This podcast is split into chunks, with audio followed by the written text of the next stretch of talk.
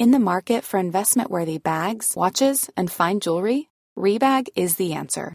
Rebag is a luxury resale platform where each piece is carefully inspected by experts to ensure quality and authenticity. Use Rebag to buy and sell finds from the world's top brands, including Louis Vuitton, Chanel, and Cartier. Head to Rebag.com and get up to 15% off your first purchase as a member with code REBAGNEW. Shop today at Rebag.com. That's R E B A G.com. And use promo code REBAGNEW for up to 15% off your first purchase as a member rising sea levels, extreme weather patterns, extinctions of species. Our planet needs protecting. I'm Adam Vaughan, the environment editor for The Times, and this is Planet Hope from The Times, in partnership with Rolex and its Perpetual Planet Initiative. In this podcast, we hear from leading experts from around the world who are committed to finding solutions. These explorers, scientists, entrepreneurs, and citizens are committed to a common goal to protect our home, Earth. Listen now wherever you get your podcasts.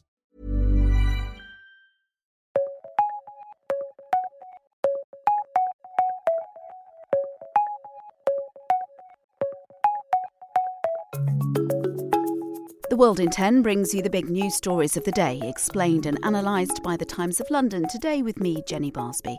On this episode, the Pope pleads for peace in Gaza as mediators frantically work to reach a deal on a ceasefire between Israel and Hamas.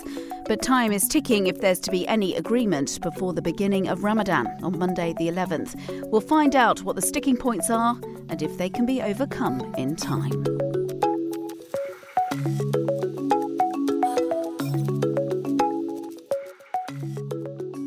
In a windy St. Peter's Square this morning, the Pope begged for peace in the Middle East. Davvero si pensa di raggiungere la pace? Basta, per favore, diciamo tutti noi, basta, per favore. He asks, Do we really think we will achieve peace? Please stop, he says. Let us all say together, Please stop. But will it? All eyes are on Egypt as mediators continue to try and reach some sort of deal for a lengthy ceasefire in Gaza before Ramadan, which starts on the 11th of March. International pressure is growing on Israel after the Israeli Defense Force was accused of opening fire on Palestinian civilians as they queued for aid last Thursday near Gaza City. Israeli authorities deny that, saying most of the 115 casualties were killed in a crush. Now, regardless of the contested circumstances, what is clear is that confusion and hunger now reign in the Gaza Strip. Yesterday, the US began airdropping aid, but more is urgently needed. Times contributor Anshel Pfeffer, who's in Jerusalem, told us there's a lot more to a deal than just a pause in fighting. The framework, uh, broadly as we know it now, is a temporary ceasefire of about six weeks, which will include the entire month of Ramadan.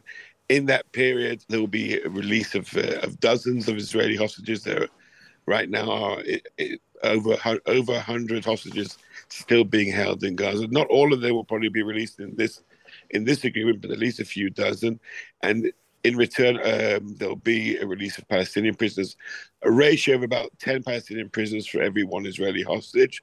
And then the question is, how exactly will the ceasefire be seen on the ground? It's not just technically a cessation of fighting, but where will the Israeli forces actually be in Gaza? Will they pull out? Will there still be a cordon between different parts of Gaza? And that's something we're still waiting to see in the details. The World in 10, of course, will keep you up to date on any developments in the Middle East as they happen.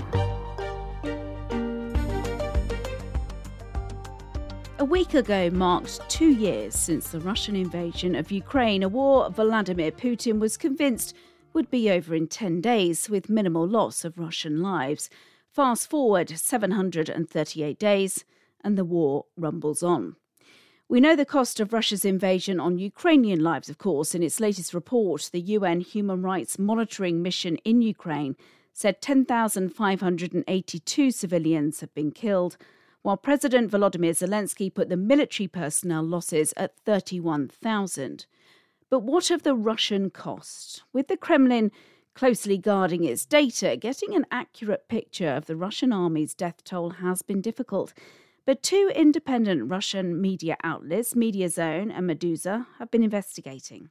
Using probate registry and inheritance records, they put the figure at between 66 and 88,000. Now, that's not including Russian military personnel from the occupied Donetsk and Luhansk regions.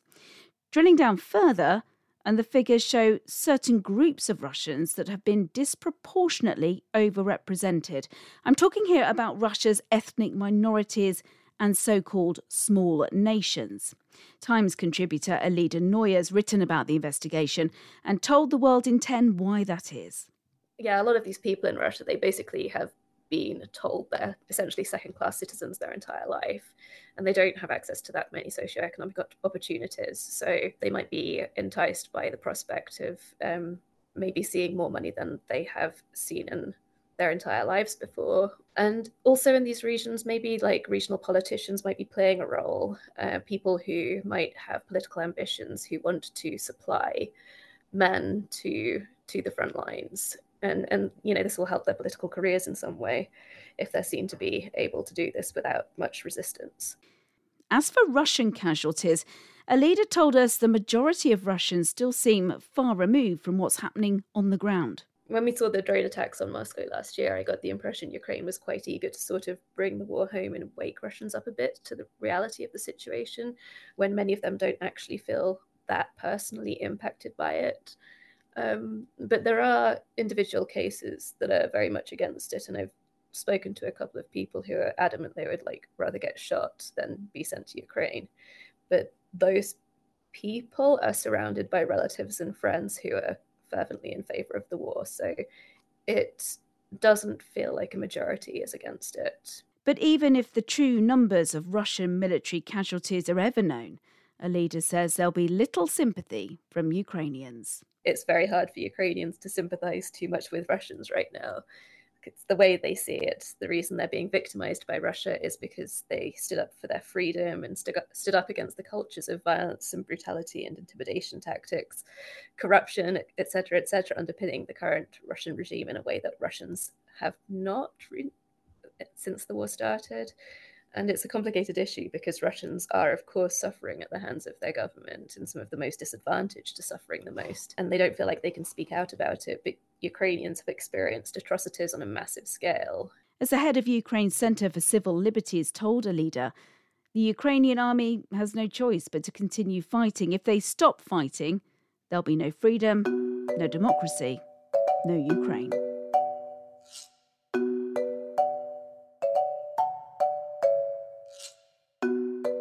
It's been more than 50 years since Ziggy Stardust hung up his guitar, and yet the image of his spiky red hair and that mullet has endured.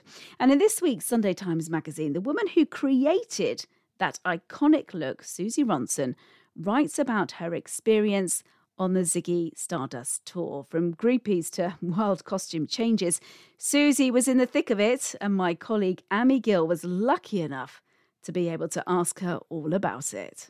Suzi, it's such an honour to have you on the World in 10 with us. Firstly, tell me all about your sort of first impressions of David Bowie. It's a funny thing. Well, when I met David, he wasn't a star. He was just a bloke in Beckenham. He'd had a hit, Space Oddity, and he, he used to play at the local pub.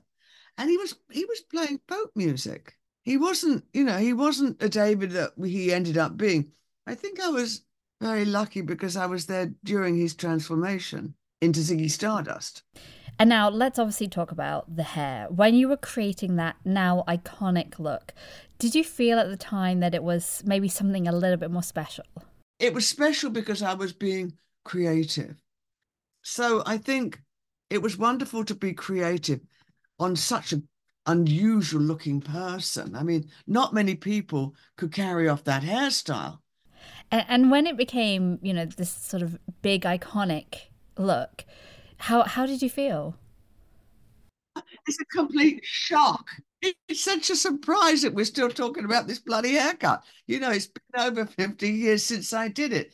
But of course, it was the forerunner of all punk hairdos. It, it definitely was a statement. And I was lucky enough to be the one that did it. Yes. And the tour, of course, you know, you had such a unique viewpoint you helped David with costume changes as well as styling his hair. What was it like being backstage during the Ziggy Stardust tour? It was electric. It was electric. One costume change I used to do on the side of the stage because we had to do it within a guitar solo. So I'd be changing David's clothes while Mick's wailing not 10 feet from where we're standing. I mean, we got really good at it. I was close with David during that, you know, during those whole period because I was the only one that really saw him during the show. Suzi, honestly, I could chat to you all day, but unfortunately, that is all the time we have for. And our listeners can read an extract from your new book in today's Sunday Times magazine. Ziggy played guitar.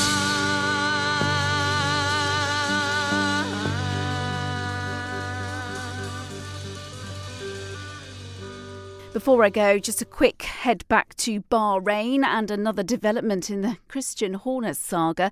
Despite the Red Bull team principal being cleared by an independent investigation into allegations of inappropriate conduct this week, his number one driver's dad is now demanding his sacking. Jos Verstappen says there's tension in the team while Horner remains in post and he may have won the first race of the season, but I would not want to be in Max's shoes. Very, very awkward. Thanks for taking 10 minutes to stay on top of the world with the help of the Times of London. We'll see you tomorrow.